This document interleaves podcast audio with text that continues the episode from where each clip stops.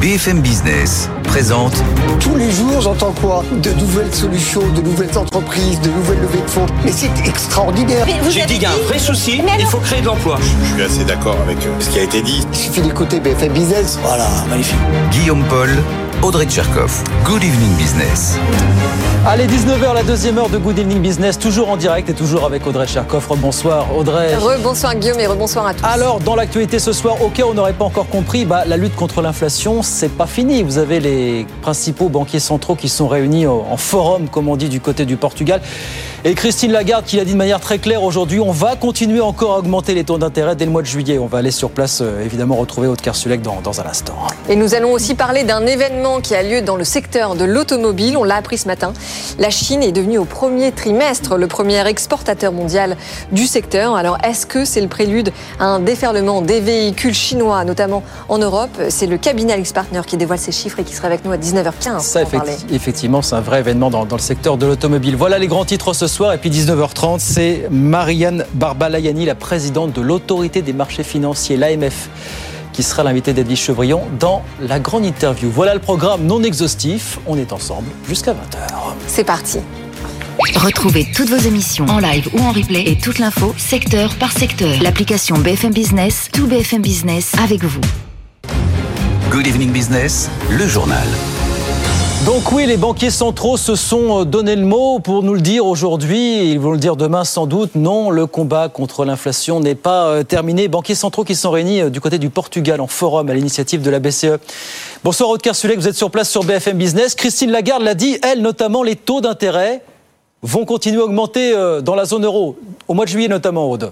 Oui, c'est vrai, la présidente de la BCE a fait le job hein, ce matin dans un discours d'ouverture. Elle a dit très clairement aux taux en juillet, sauf événement majeur. Alors ce forum euh, de Sintra de deux jours, c'est aussi l'occasion euh, pour d'autres membres de la BCE de se démarquer. Et là, c'est Isabelle euh, Schnabel qui se démarque. Hein. Elle est faucon allemande et elle dit que c'est bien de monter les taux plus longtemps pour être sûr euh, de bien juguler la question. D'ailleurs, globalement, sur la question euh, de la pause, ce qui se dit ici parmi les participants, euh, qui sont souvent des acteurs de, marché, c'est qu'on se dirige vers une pause assez longue, hein, peut-être même toute l'année 2024.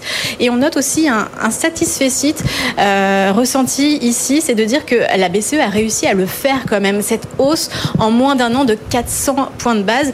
Elle a réussi à le faire sans fragmenter la zone euro. On a l'Italie, par exemple, qui eh bien, n'a pas vu son taux d'emprunt exploser. On n'a pour l'instant pas de gros désaccords. Christine Lagarde qui arrive toujours à avoir un consensus lors de ces réunions.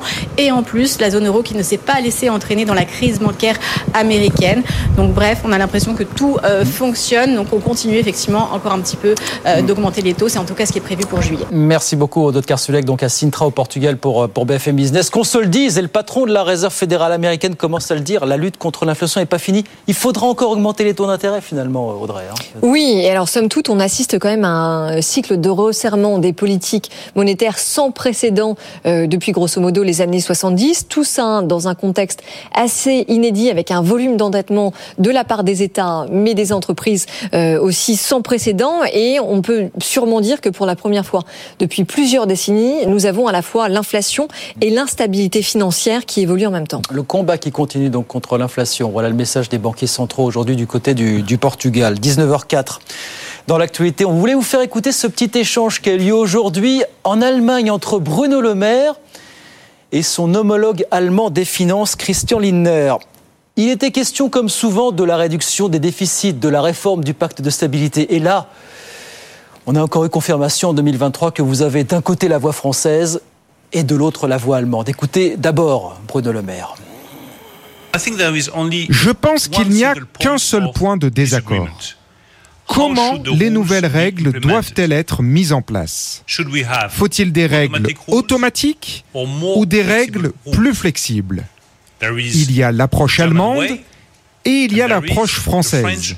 Maintenant, nous devons trouver l'approche européenne.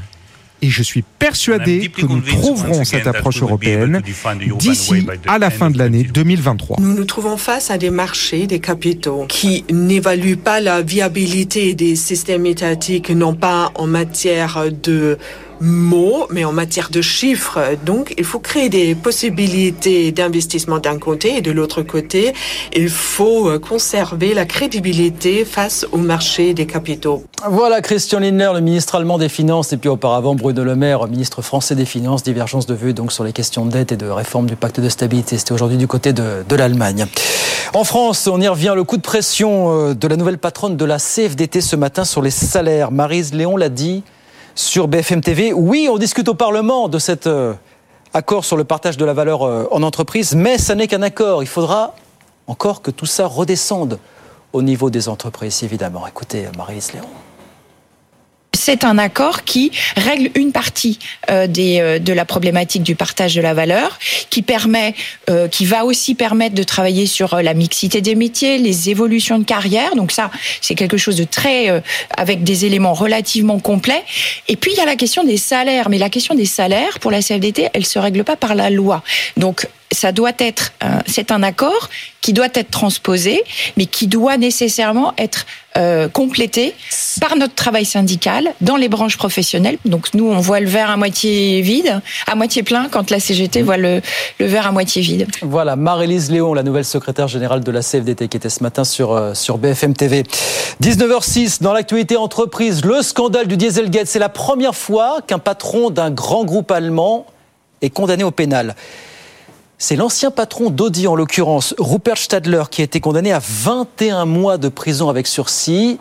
Il va éviter la prison ferme, mais il va quand même devoir payer une amende d'un peu plus d'un million d'euros. Justine Vassagne. À l'écoute de son verdict, Rupert Stadler n'a pas dit un mot, pas émis une réaction. L'ancien patron d'Audi avait préparé le terrain après avoir nié pendant des années. Il y a un mois, il était passé aux aveux.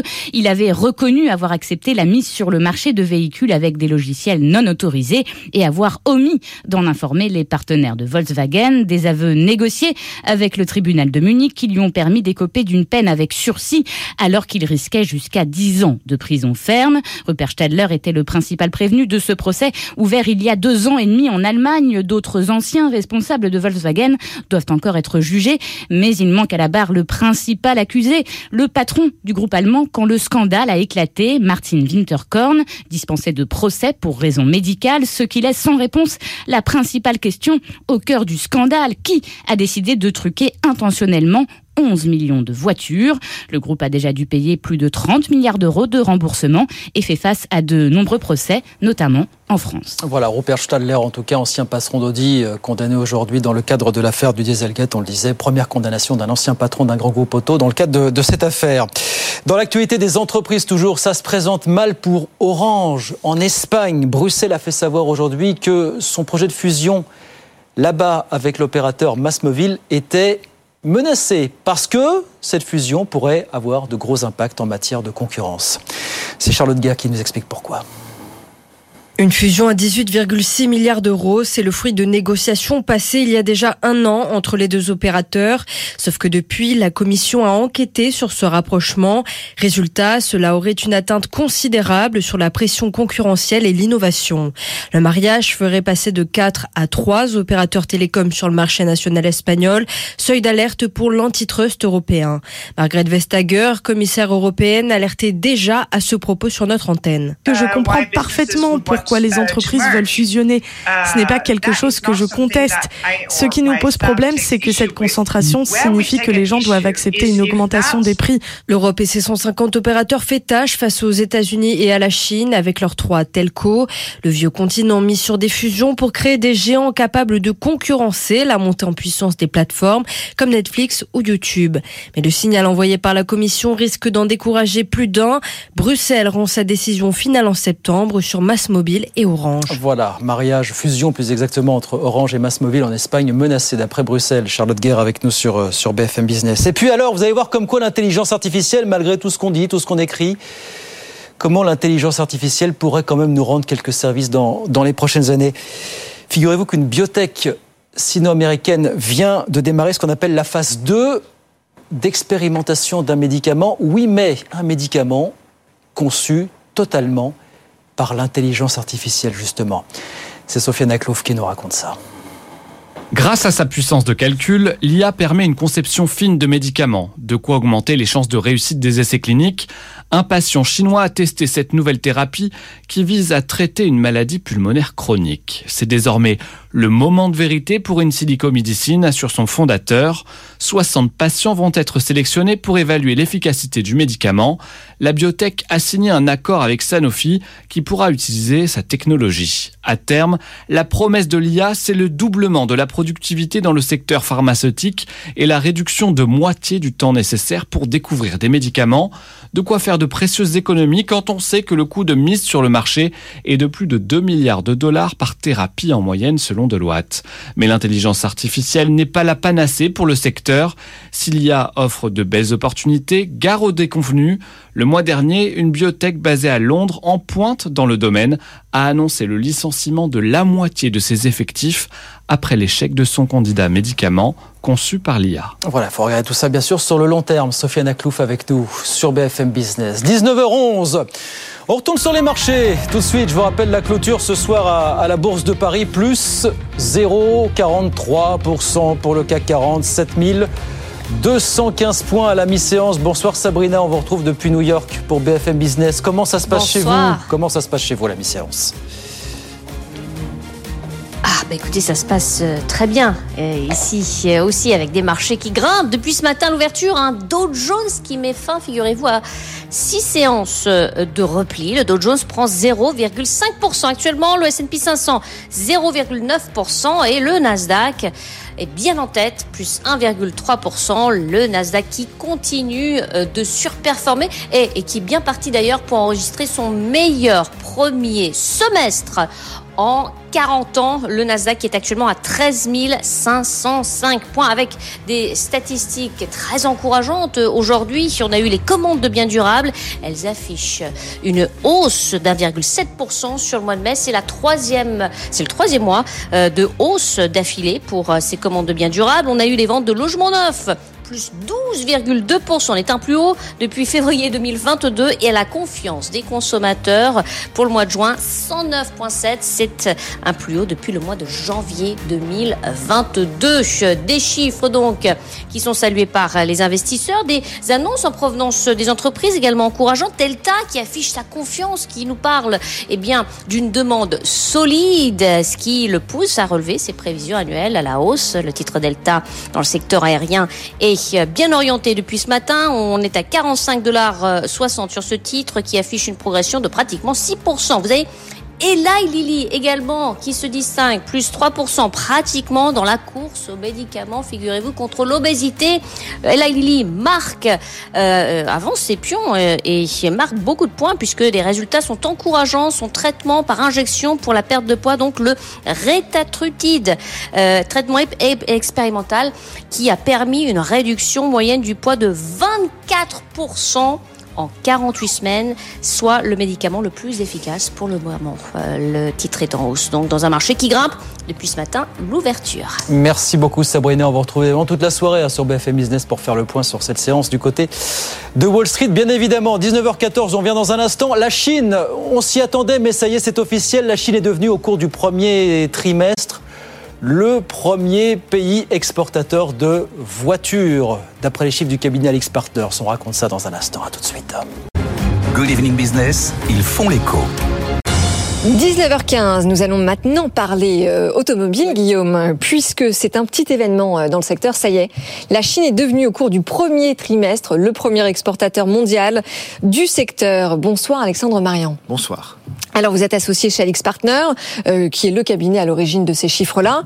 Alors ça y est, la Chine a doublé le, Japon. Est-ce qu'on pouvait s'y attendre? Est-ce que c'est le sens de l'histoire? Alors on pouvait s'y attendre. Euh, après, euh, il y a aussi beaucoup beaucoup d'éléments qui font que la Chine est très bien positionné pour garder cette, euh, cette couronne de euh, superpuissance euh, en termes de, de production déjà de véhicules. Hein. C'est, ils, sont, ils ont un marché qui est en croissance et qui va continuer de croître là où les marchés européens et américains, finalement, ils vont... Alors l'Europe, par rapport à la période pré-Covid, va baisser ou est plus bas et ne remontera pas au niveau pré-Covid. Et les États-Unis vont augmenter, mais se retrouver à peu près au niveau pré-Covid. La Chine, elle, elle continue d'avoir besoin de mobilité, puisque son, sa population, finalement, accède à la mobilité.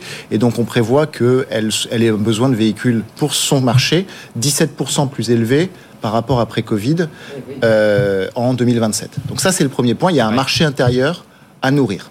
Une fois qu'on a dit ça, eh ben, ils ont aussi les moyens finalement d'exporter et donc ils se positionnent aujourd'hui avec la première, euh, la première puissance exportatrice. Mais euh, il faut quand même se dire que les constructeurs occidentaux ont les moyens, euh, pendant, ils ont une fenêtre d'opportunité pour s'adapter et se défendre. On va en parler bien sûr des constructeurs de la réponse, parce que vous dites effectivement il faut que les constructeurs automobiles occidentaux se, se réveillent. On va en parler. Juste sur le chiffre, là, ce qu'on ce qu'on nous dit, c'est que sur le trimestre, ils ont vendu à peu près un, enfin, un peu plus d'un million de, de, ils ont exporté un peu plus d'un million de véhicules, c'est ça. Un petit peu plus d'un million de véhicules. Alors on entend dire, on entend dire qu'il y avait un effet Russie, notamment le fait que beaucoup de constructeurs automobiles occidentaux aient déserté la Russie, ça avait créé un appel d'air. Est-ce que c'est vrai ou pas C'est possible, mais c'est assez marginal. C'est marginal. C'est plutôt le sujet. De, Il y a beaucoup de véhicules, d'ailleurs de marques étrangères, qui sont produits en Chine et qui sont ramenés, des véhicules électriques qui sont ramenés en Europe ou en Amérique euh, du Nord également. Donc euh, il y a eu un petit effet Russie, mais je dirais que c'est marginal par rapport à l'ensemble de l'activité économique. Le, sujet qui est quand même profondément important, c'est qu'il y a une transition vers le véhicule électrique. Les marques chinoises sont bien positionnées et s'adaptent avec des produits qui sont très compétitifs. Euh, oui, parce que justement, enfin là vous en parlez, mais si on si on illustre concrètement, euh, la moitié de leurs exportations, ce sont des véhicules électriques. Euh, est-ce que de ce point de vue-là, vous dites que l'avenir leur appartient ou que l'Europe a encore une carte à jouer? Alors je rappelle que le patron de Stellantis est notamment en ce moment en Chine dans le cadre de l'édition régionale du forum de, Davos. Hein. On on va pas se positionner pour vous dire l'Europe va gagner ou la Chine va gagner. Par contre, ce qu'on sait, c'est qu'ils ont des approches euh, marchés qui sont un peu différentes de celles des constructeurs occidentaux, notamment sur trois points. Le premier point, c'est qu'ils ont des produits qui sont adaptés aux nouveaux consommateurs. Ils investissent beaucoup sur les technologies et ils investissent beaucoup moins sur la tenue de route, les éléments de conduite qui sont finalement moins valorisés par les clients un petit peu plus jeunes, un peu hmm. plus euh, modernes, on va dire. Donc ça, ils font des choix alors que les constructeurs occidentaux, ils avaient une tendance à se focaliser sur dire on améliore, on améliore, on améliore tout en même temps. Et ça, ils vont devoir euh, s'adapter, les, conducteurs, les constructeurs bah, occidentaux. alors, ce qui, explique peut-être la, différence en termes de prix. Et ça, en partie, ça explique en partie. L'autre sujet, c'est évidemment le modèle économique et le modèle de business, avec notamment euh, le fait de pouvoir avoir des ventes directes comparativement avec des ventes via, des, via un réseau euh, historique. Donc ça, c'est un deuxième point. Et puis euh, le, le, troisième point, c'est aussi euh, le fait qu'ils ont euh, finalement une, une, une, capacité de développer des véhicules avec une très très vite, très rapidement, en prenant plus de risques que les constructeurs occidentaux. Ils sont prêts à, à, avoir un mode start-up, à avoir des produits. Si on regarde en Chine, hein, les véhicules électriques, ils ont un âge moyen. Donc le, la, le, produit qui vient de sortir, il a un âge moyen d'un an. Si on regarde en Chine les véhicules occidentaux, ils ont un âge moyen de 4 ans. Donc c'est vraiment avoir des produits très frais, très très vite renouvelé avec une certaine prise de risque sur on y va on va sur le marché. Alors on va sur le marché justement, ça nous renvoie à la question de, de l'arrivée à quelle échéance massive des, des, constructeurs chinois sur le sol euh, euh Alors, européen et français. On parlait, je crois que c'était il y a 15 jours, 3 semaines, on avait fait un reportage sur BYD qui faisait une journée de présentation. On se dit voilà, ça fait partie de ces acteurs avec lesquels il va falloir apprendre, à se familiariser. Alors, ils arriveront quand? Alors, Et dans quelle nous, proportion Il faut quand même être un petit peu plus mesuré par rapport à ça. Encore une fois, ils ont un marché local qui est gigantesque, qu'ils ont, qui va grossir, qui va continuer de grossir et sur lequel ils doivent euh, se euh, continuer de, de, de, grossir. Cela étant dit, d'ailleurs, on dit qu'aujourd'hui, pour la première fois aussi, ils viennent de passer les marques occidentales sur le marché local. Hein, ils sont passés à 51% l'année dernière. Volkswagen notamment est passé. Et ils passeront à 65% en 2030. Donc ils auront la majorité de leur propre marché. Euh, il faut savoir qu'une marque automobile, c'est quand même un, c'est quand même un achat euh, certain et que les clients euh, ils sont un peu plus prudents. Donc ça prend, on va dire, un certain temps. Si vous regardez les Japonais dans les années 70, avant, ils sont passés de 1 à 11% en 20 ans. Et puis après, aujourd'hui, ils sont à 11% de marge. Les Coréens, c'est à peu près pareil. Ils sont passés de 1 à 6% en une vingtaine d'années dans les années 90. Donc il y a une fenêtre pour lesquels les constructeurs occidentaux peuvent défendre leur part de marché et s'adapter et, proposer des produits. Mais c'est vrai que sur le temps plus long, il y a un vrai risque que les constructeurs chinois prennent des parts de marché conséquentes en Europe et, aux États-Unis. La riposte justement des constructeurs automobiles occidentaux, elle doit venir se matérialiser comment? Donc elle se matérialise par le fait d'avoir des produits pareils qui soient plus adapté, plus moderne, plus euh, focalisé sur les attributs que les clients sont prêts à valoriser quitte à dégrader un certain nombre d'autres prestations. On ne parle pas de, de, de, de faire des, des, véhicules qui soient pas fiables, on parle de faire des véhicules sur lesquels la tenue de route euh, ou l'expérience de conduite est peut-être moins importante parce que finalement aujourd'hui, quand vous avez un régulateur de vitesse, eh ben vous roulez, oui. vous n'avez pas besoin d'avoir une expérience euh, particulière. Par contre, tout ce qui est l'infotainment, toute l'électronique embarquée, ça c'est important. Donc ouais. il faut faire des choix et c'est pas toujours facile de faire des choix lorsqu'on a toujours essayé d'améliorer, d'améliorer, d'améliorer. Euh, cet élément. Oui. Alors on parle beaucoup sur ce plateau euh, tous les soirs, presque, du plan de réindustrialisation euh, qui a lieu en ce moment en France. Et dans ce plan, il y a des usines justement qui vont fabriquer des batteries. On nous a annoncé des batteries plus performantes, moins coûteuses et moins polluantes. Est-ce que vous pensez que la France joue pleinement la carte qu'elle a à jouer Alors en effet, on pense que la France investit énormément. Nous, on a, on a regardé dans le détail l'ensemble des investissements qui sont dans le véhicule électrique et notamment les investissements sur les batteries. Et si on regarde, si on compare la demande par rapport à ce qui va être mis sur le marché ouais. en termes de batteries, on pense qu'à l'horizon 2026, l'Europe pourra se fournir en termes de, de batteries euh, pour elle-même. Ça ne veut pas dire qu'on parle de matières premières, on mmh. parle juste de l'assemblage des batteries. Comme les matières premières, c'est prépondérant. Enfin, y a rien les, matières les matières premières, c'est, oui. bah ça, c'est, oui. ça vient de l'extérieur, c'est du cobalt, du nickel, oui, du manganèse. Après, on verra en fonction des nouvelles technologies qui arrivent. Mais en tout cas, la capacité de production des batteries, elle sera mmh supérieure à la, à la demande à horizon 2026 mmh. et elle permettra aussi. C'est une bonne nouvelle. Oui. Alors c'est une bonne nouvelle, mais il y a quand même une réserve à ça, c'est qu'il faut que les produits qu'ils servent soient des succès commerciaux. C'est-à-dire que c'est quand même un point important, c'est que si c'est des voitures chinoises qui sont en Europe et qui, qui, qui sont vendues, bah les batteries, les usines de batteries, elles ne sont pas performantes non plus. Donc il faut quand même garder bien en tête que tout ça, c'est bien euh, à l'avant-scène de, la, de succès commerciaux des véhicules. Bien sûr. Donc vous, vous avez, faut pas, pour vous, faut pas alimenter la crainte d'une arrivée massive de véhicules euh, chinois électriques à prix cassé qui seraient eux susceptibles de faire véritablement décoller le marché de l'électrique en France et en Europe au détriment des marques occidentales. Alors il faut, pour vous, il faut, il faut, il faut le prendre sérieusement. Ouais. Mais le, le est-ce que le vrai décollage de l'électrique en Europe peut venir des marques chinoises tout simplement ou en partie peut-être. En partie, oui. Mais euh, mais il va il va quand même falloir du temps pour que les consommateurs aient confiance, connaissent les marques, soient prêts à les adopter de manière massive. Hein. Ça c'est c'est quand même encore une fois on parle du ouais. deuxième plus gros poste d'achat d'une d'une famille. Hein. Évidemment. Mais là vous parliez de justement des diverses matières premières dont on a besoin pour fabriquer euh, les batteries. On a une vraie dépendance par rapport à la Chine. Il y a des discussions en ce moment même hein, qui ont lieu entre la France et l'Allemagne justement pour diversifier nos sources d'approvisionnement. Est-ce que vous dites que justement, en effet, il y a urgence et que c'est un enjeu peut-être de, de souveraineté? Alors, c'est un enjeu d'indépendance. Ça, c'est clair. C'est un enjeu d'indépendance pour les constructeurs et pour les États. Et c'est pour ça que chaque constructeur réfléchit évidemment indépendamment à tout cela, à sa stratégie d'approvisionnement en termes de matières premières, que ce soit sur le nickel, le manganèse, le cobalt qui sont la batterie, que ce soit sur euh, les, les terres rares qui sont dans les moteurs électriques. Après, il y a d'autres choses qui peuvent se produire. Encore une fois, à horizon 2030-2035, il se pourrait qu'il y ait euh, déjà il y a des moteurs électriques sans terres rares qui sont développés, donc ça permet de limiter cette dépendance. Oui, et oui, puis dans les batteries, ben, on essaie de tra travailler sur des batteries solid state qui permettent aussi de répondre à ces, ces éléments-là. Donc il ne faut pas négliger l'aspect la, euh, technologie, mm. mais il y a évidemment un besoin de sécuriser l'approvisionnement et les mmh. sources. Et ce n'est pas que en Chine, hein. d'ailleurs, ça se trouve aussi, euh, le lithium se trouve en Amérique latine. Oui, oui, bah justement, d'où l'importance de diversifier. D'avoir ouais. un aspect partenariat, et pas nécessairement, alors en partie, mais pas uniquement via des gouvernements, mais aussi pour mmh. les constructeurs et les équipementiers. Ouais. Il nous reste 30 secondes, Alexandre Marion, je disais, sur, sur le million de véhicules que, que, les Chinois ont exportés, la moitié, ce sont des véhicules qui ne sont pas de marque chinoise, mais de marque étrangère. Exactement. Ça, c'est le résultat d'une forte implantation des années, depuis des années, des grosses, des grosses, voilà, donc euh, ils ont appris finalement. Exactement. Ils ont appris. Voilà. Exactement. Les Chinois ça, ont appris, ouais. ils ont imposé. Euh, Comme dans bien de secteurs, évidemment. Et de, de transfert de, de, capital euh, de propriété intellectuelle. Et ça, ça leur permet aujourd'hui de se positionner et d'être des sérieux challengers pour l'industrie automobile. Et ben voilà, la Chine, premier exportateur mondial d'automobiles. Ils avaient doublé euh, l'Allemagne l'année dernière. Ils viennent de doubler le Japon. Ils sont désormais euh, leaders. Et pour longtemps, oui. assurément.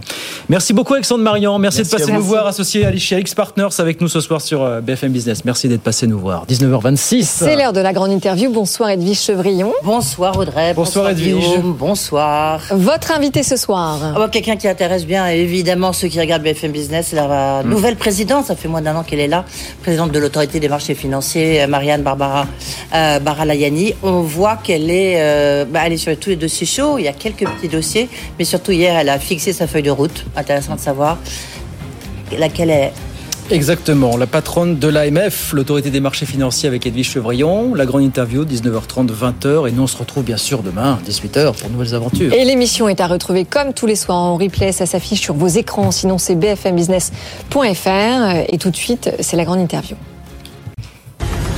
BFM Business présente Edwige Chevrillon, la grande interview. Bonsoir à tous, bienvenue dans cette grande interview. Je reçois la présidente de l'autorité des marchés financiers depuis un petit peu moins d'un an. Je crois que c'est la première fois qu'elle est avec ses nouvelles fonctions sur ce plateau. Bonsoir Marianne Barbalayani. Bonsoir Edwige Chevrillon. Et oui, c'est la première fois que vous m'invitez. Absolument, mais voilà, mais avant c'était difficile pour vous de parler. C'est toujours un peu difficile, on le verra sur quelques dossiers chauds, mais ça sera pour tout à l'heure. Hier, vous avez présenté votre feuille de route avec les orientations stratégiques que vous vouliez insuffler euh, à l'AMF 2023-2027. D'abord une question, Paris est devenu la première capitalisation boursière d'Europe. Et surtout, on le voit aujourd'hui, on fait les comptes. Il y a de nombreux établissements euh, financiers internationaux qui se sont installés euh, depuis la sortie euh, de l'Union européenne du Royaume-Uni. Donc c'est plutôt quelque chose de très positif, c'est ère post-Brexit. Mais tout ça change quand même un peu le visage de la place de Paris.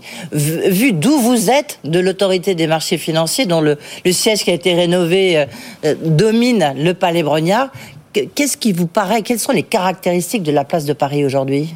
Alors tout d'abord, je pense qu'il faut dire que c'est une bonne nouvelle pour euh, plein de raisons. Euh, la première, c'est que euh, c'est un atout pour euh, l'autonomie stratégique européenne, hein, puisque la place euh, financière de Paris est la plus grande place financière de l'Union européenne.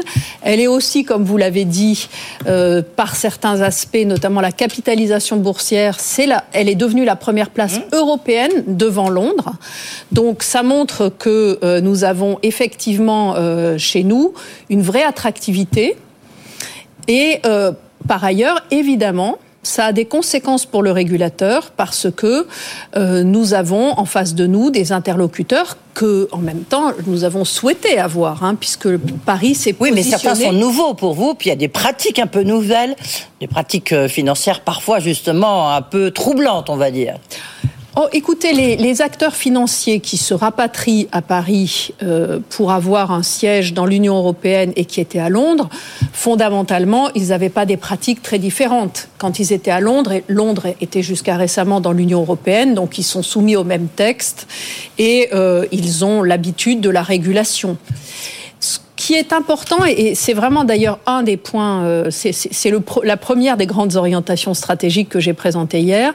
Je crois que ce qui est important, c'est que euh, ça montre qu'une place qui est intègre, qui bénéficie d'une régulation forte, parce que je crois pouvoir dire que les régulateurs français ont la réputation d'être assez, disons, actifs, euh, de ne pas être Vigilant. dans le vigilant, voilà, d'être vigilant, de ne pas être dans le laisser faire, laisser aller, etc.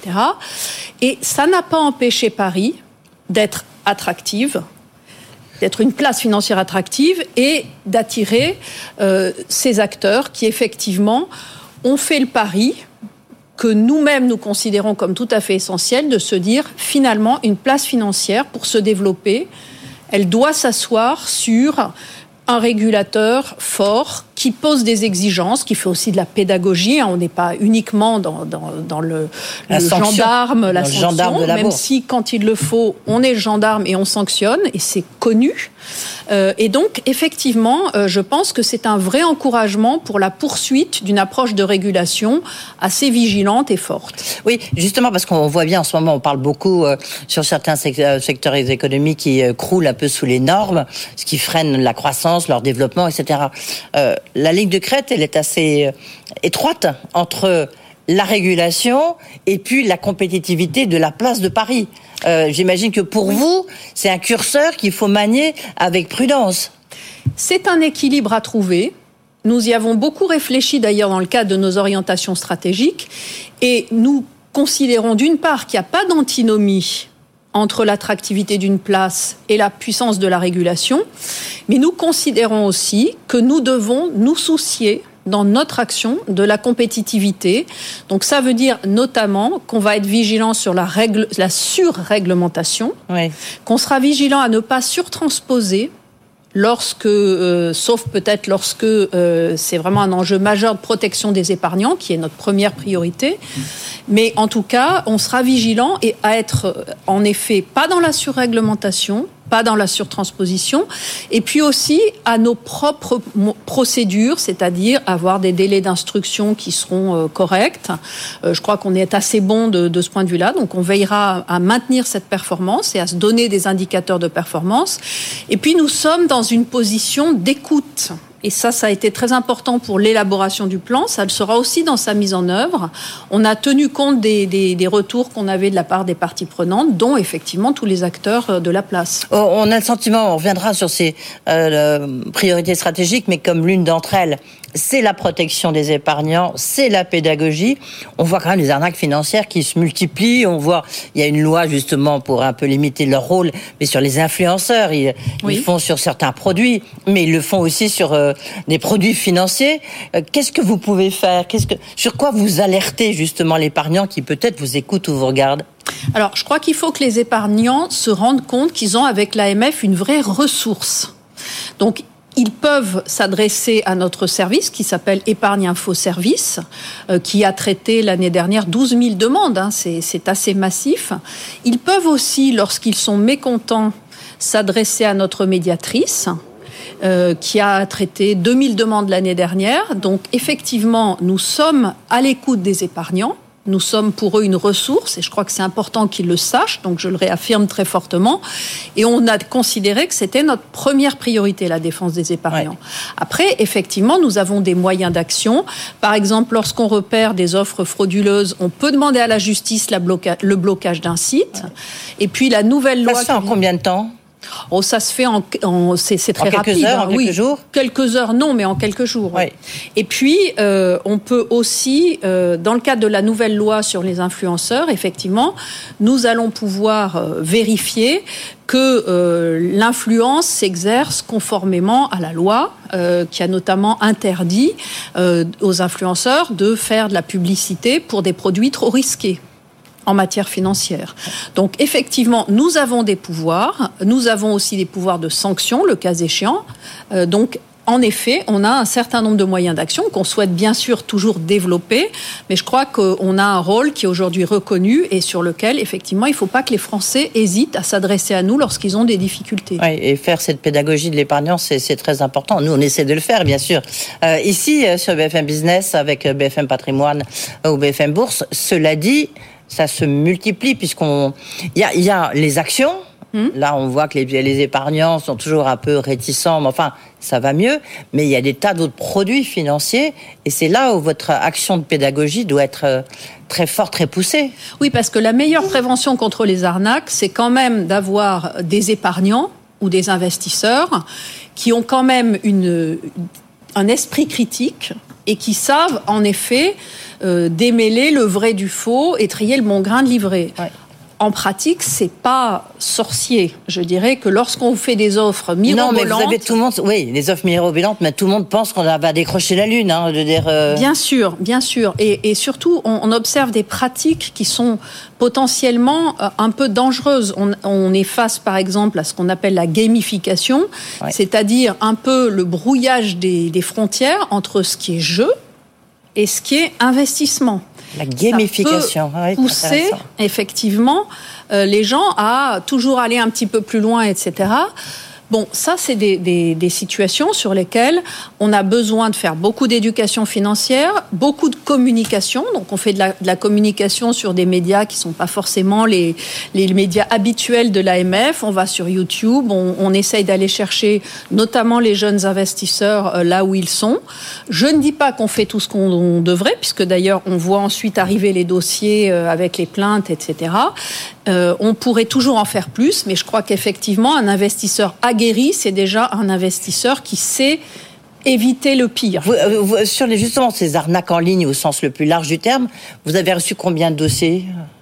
Sur les, sur les arnaques en ligne, écoutez, je vous dis, on, a reçu 12 000 plaintes l'année dernière, en 2022. Mais là, est-ce que euh, ça, juste pour voir si ça s'accélère En 2023, on est à On est à peu près sur le même rythme, mais, c'est vrai qu'on voit en effet des arnaques parfois très sophistiquées. Par exemple, avec des usurpations de noms de sociétés qui sont agréées et qui ont pignon sur rue. Euh, et euh, dont euh, on voit des usurpations. Non, alors c'est très classique, hein, on le voit dans tout un tas de domaines, y compris le nom de l'AMF d'ailleurs a été usurpé, voilà. mais avec un petit changement dans l'adresse, etc. Donc il faut beaucoup de vigilance. Je crois que le vrai message, c'est attention exercez votre esprit critique. C'est pas parce que vous êtes dans le monde digital que tout est mirifique et merveilleux et que euh, tout ce qui est écrit est exact. Justement, il y, a, un domaine où parfois ça peut être mirifique, ça peut être le jackpot, mais aussi la catastrophe, c'est tout le domaine des cryptos. Hmm euh, les crypto-monnaies, on, les suit ici, euh, Guillaume Sommerer fait ça très bien. comment fait-on, comment faites-vous pour surveiller justement en tant qu'autorité des marchés financiers les cryptos, sachant que j'imagine qu'il va pas forcément avoir des, des, fous des cryptos à l'AMF, c'est pas forcément votre culture, donc faut recruter des gens, déjà qu'on n'en retrouve pas. comment est-ce que vous faites pour essayer de vous mettre à, la page pour suivre? Alors peut-être deux messages très importants sur les cryptos. Premièrement, il n'y a pas aujourd'hui de, de régulation sur la protection des épargnants, comme on peut l'avoir sur d'autres sur des produits financiers. Nous, on ne parle pas d'ailleurs de crypto-monnaie, on parle de crypto-actifs. Mais bon, c'est un détail. Crypto-actifs. Euh, donc les, Vous avez raison, parce qu'il n'y a pas que les monnaies, bien sûr. Ceci étant dit, euh, je vous rassure sur les compétences de l'AMF parce que l'AMF est un régulateur qui se veut très proche du monde de l'innovation, de l'écosystème de l'innovation, et nous avons de très très bonnes équipes euh, qui effectivement ont pris l'habitude de travailler avec le monde de la crypto parce que depuis la loi Pacte, le monde de la crypto est régulé en France. Encore une fois, pas sur la protection des épargnants. Donc ça ça n'est pas une garantie sur la protection des épargnants. Mais par exemple, pour s'adresser à des investisseurs français, il faut être enregistré ou encore mieux agréé auprès de l'AMF. Sinon, c'est une offre illicite et ça fait partie des choses sur lesquelles on demande la fermeture de site ou, ou bien euh, on peut demander aux plateformes, si c'est des influenceurs qui interviennent, euh, qu'elles, qu'elles euh, arrêtent de, euh, de laisser ces influenceurs faire. Euh, Marianne Barba Layani, en commençant, je vous ai demandé un peu de caractériser justement la place de Paris aujourd'hui, parce qu'il faut quand même se féliciter que ça soit devenu la première place. On disait que ça allait être euh, Deutsche Börse. Eh ben non, c'est Paris, donc c'est plutôt une bonne nouvelle. Euh, comment quand vous regardez là où votre vigilance est la plus sollicitée, c'est dans quel domaine? Oh ben, on a plusieurs domaines. Oui, bien sûr. mais, mais c'est juste pour avoir un peu une espèce de hiérarchie des arnaques. Euh, ou des, ou des, Attention, il n'y a pas que des arnaques. Il n'y a pas que des arnaques ou des. Euh, on, a quand même, on a quand même, heureusement, beaucoup d'offres euh, par des acteurs régulés qui se font dans de bonnes conditions et l'immense majorité des choses non, non, bien, bien, sûr. Ce que je voulais, c'est qu'est-ce qui vous sollicite le plus Qu'est-ce qui nous sollicite le plus Je dirais, dans le contexte actuel, c'est s'assurer que les acteurs financiers, mais aussi les investisseurs, sont s'adaptent le plus vite possible au nouveau contexte de taux d'intérêt. Ça a été évoqué tout à l'heure euh, dans les actualités. Avec le forum de sorti, oui. En fin, en fin de compte, assez récemment, d'une longue période de taux nuls, voire négatifs. Je ne dis pas que c'était une situation normale. Je trouve que c'est normal que l'argent ait un prix. Mais pour autant, c'est vrai que ça a créé un certain nombre d'habitudes, ça a eu un certain impact sur le prix des actifs, et on voit qu'aujourd'hui, tout ceci évolue très rapidement. On le voit par exemple sur le prix des actifs immobiliers. Donc par exemple, il y a des fonds, euh, des fonds d'investissement qui sont distribués sur le territoire français de manière tout à fait licite, qui sont investis dans l'immobilier. Il faut s'assurer que les valorisations sont exactes et puis que les, investisseurs sont conscients effectivement qu'il y a des, des évolutions.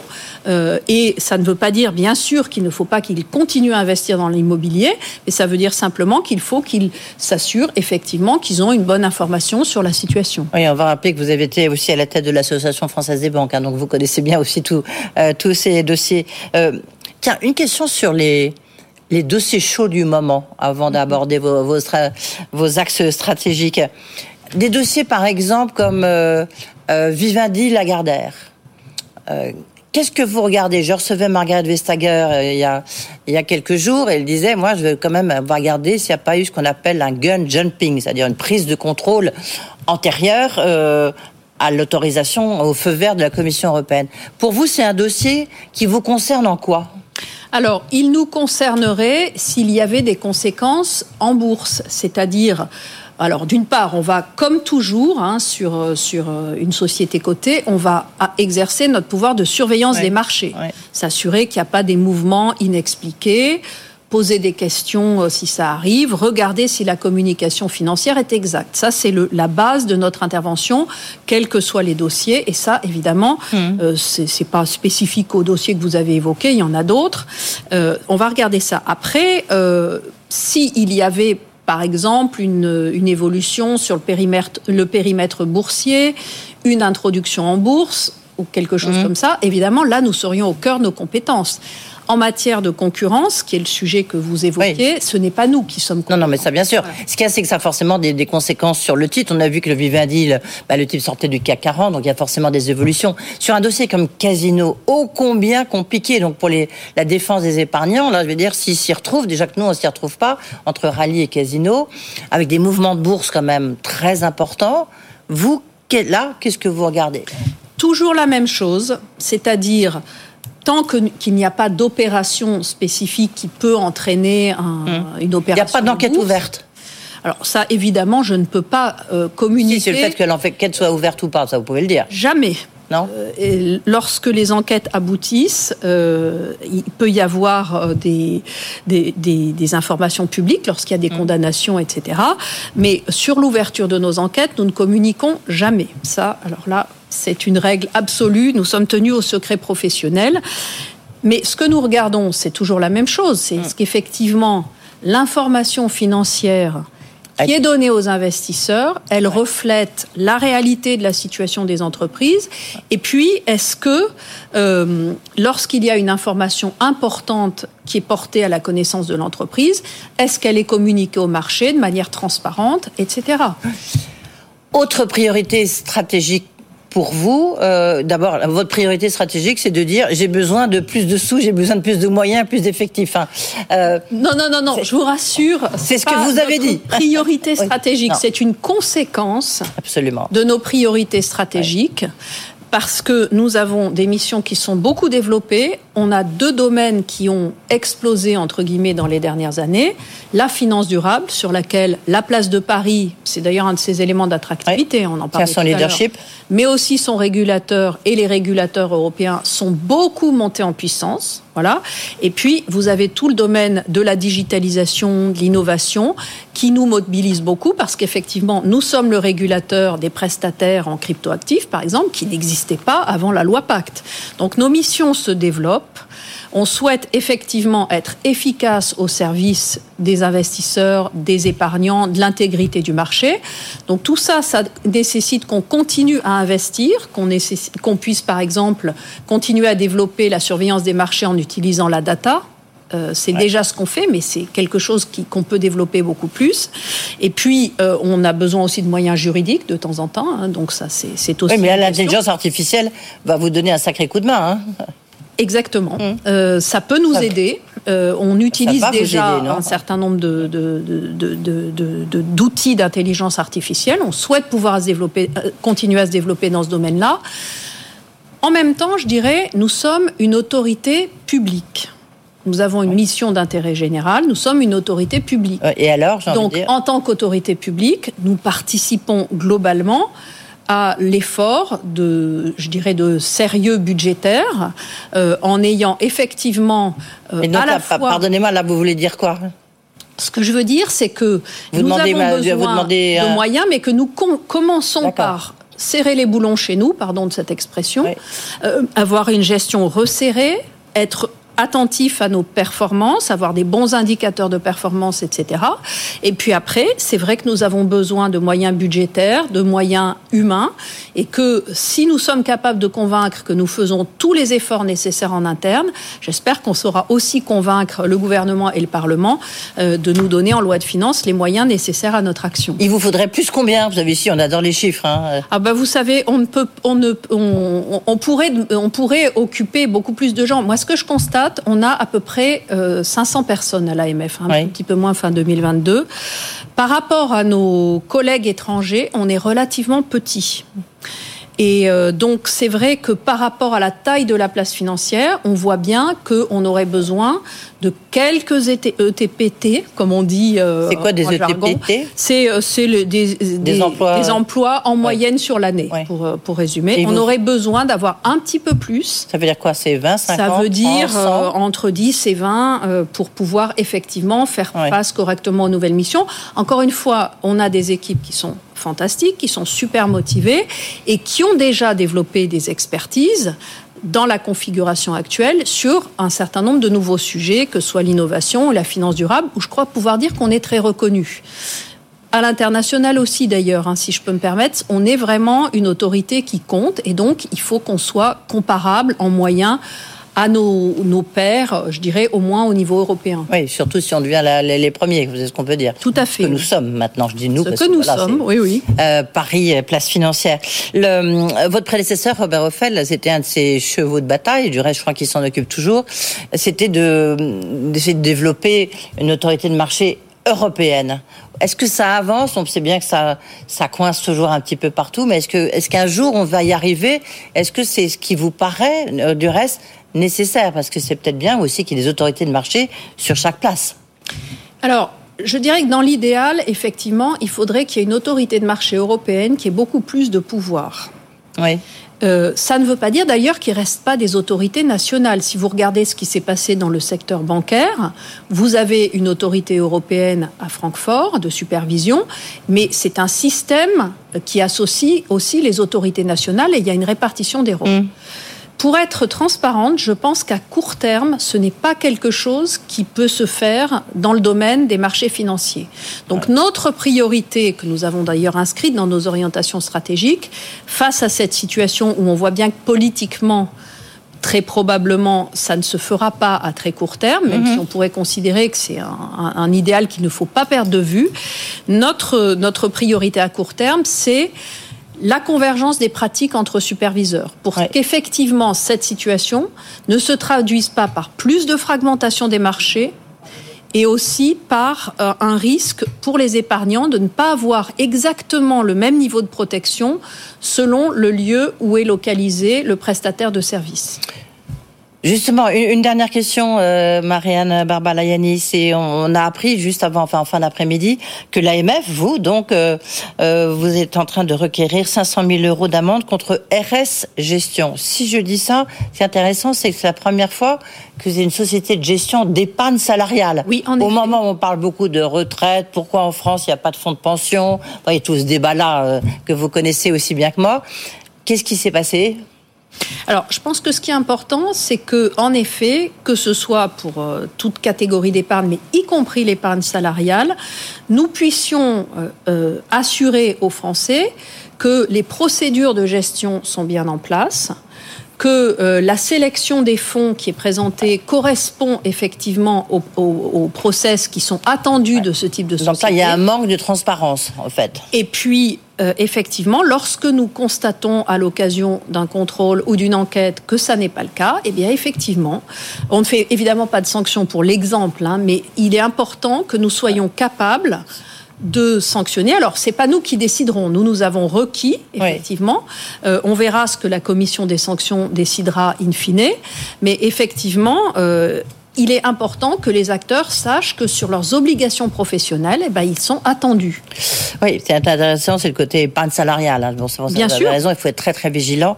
Mm. Si on veut peut-être euh, inciter les Français, en tous les cas, euh, à épargner et à acheter des actions de leur entreprise. Merci beaucoup d'avoir été avec nous. Euh, donc, Merci. la présidente de l'autorité des marchés financiers était notre invitée. Voilà, évidemment, vous pouvez retrouver l'interview avec le petit QR code qui s'affiche pour ceux qui nous regardent la télévision, sinon sur le site de BFM Business en replay. Tout de suite, comme tous les soirs, Tech Co avec Frédéric Simotel. Bonne soirée.